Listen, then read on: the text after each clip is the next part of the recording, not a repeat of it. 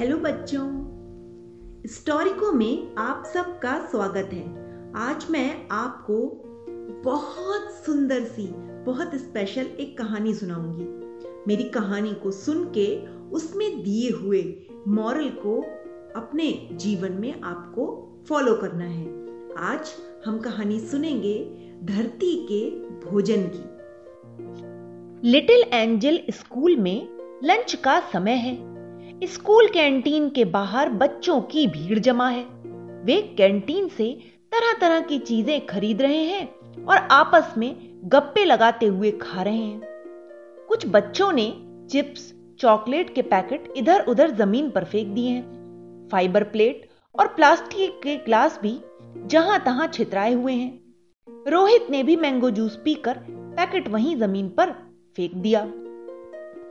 Canteen से आ रही सपना मैम ने उसे ऐसा करते हुए देख लिया। मैडम बोली, रोहित, तुमने जूस का पैकेट ज़मीन पर क्यों फेंक दिया? इस पर रोहित बोला, मैम, आपने बताया था कि थोड़े दिन बाद तो यह मिट्टी में दब कर खत्म हो जाएगा। प्लास्टिक और पन्नी मिट्टी में नहीं गलती, रोहित। मैडम ऐसा बोली। पर क्यों नहीं? गलती मैम इस पर मैम कहती हैं कि तुम ईंट, पत्थर खा सकते हो क्या? नहीं ना? उसी तरह धरती भी प्लास्टिक और बहुत सारा सूखा कचरा, जैसे polythene, fibre, electronic goods, concrete आदि नहीं खा सकती। रोहित कहता है कि धरती को भी भूख लगती है, मैम। रोहित के आश्चर्य का ठिकाना ना था। रोहित ऐसी उम्मीद कर रहा था कि शायद मैम उससे कहे, नहीं नहीं, धरती नहीं खा सकती। तभी पास में खड़ी एक रिया नाम की लड़की भी वहाँ आ गई। वह मैडम की बातें ध्यान से सुन रही थी और मैम के पास आकर बोली, मैम, मैं भी जानना चाहती हूँ कि आखिर धरती कैसे खाना खाती है? इस पर मैम कहती है कि क्यों नहीं? जिस तरह हमें भोजन, पानी, धूप और हवा की ज़रूरत होती है, बिल्कुल उसी तरह धरती को भी स्वस्थ और उपजाऊ रखने के लिए पौष्टिक खाना चाहिए।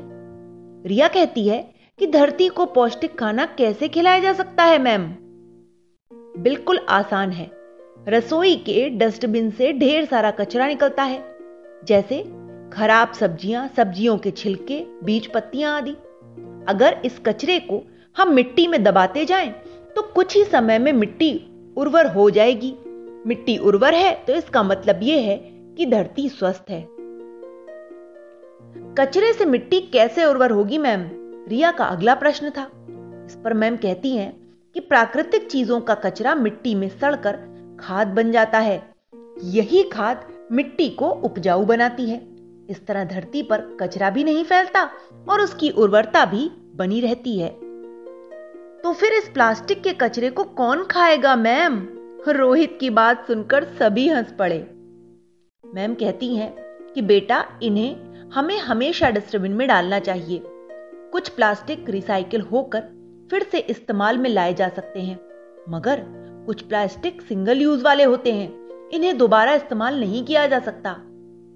रोहित अचानक बोल पड़ा, मैम, फिर ऐसे प्लास्टिक का क्या होता है?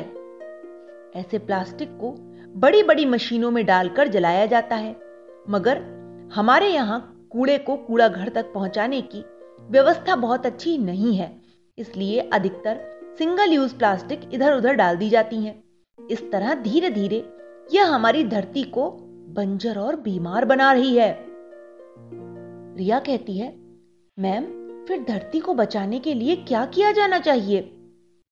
धरती को बचाने का बस एक ही उपाय है सिंगल यूज़ प्लास्टिक का इस्तेमाल बंद कर देना और कूड़े के निस्तारण यानी डिस्पोजल की उचित व्यवस्था करना। कूड़े को ज़मीन में फेंकने के बजाय डस्टबिन में डालना। ये एक अच्छी आदत है और इस आदत के चलते काफ़ी कुछ हम अपनी धरती को इन बुरी चीज़ों से बचा सकते हैं।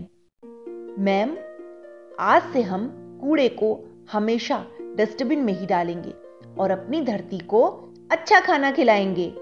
रिया और रोहित ज़ोर से बोले, मैम, उन दोनों की बातें सुनकर बहुत खुश हुई और उन्हें एक आशा भी मिली कि हमारी युवा पीढ़ी आने वाली पीढ़ी हमेशा हमारी धरती का ध्यान रखने के लिए तत्पर रहेगी।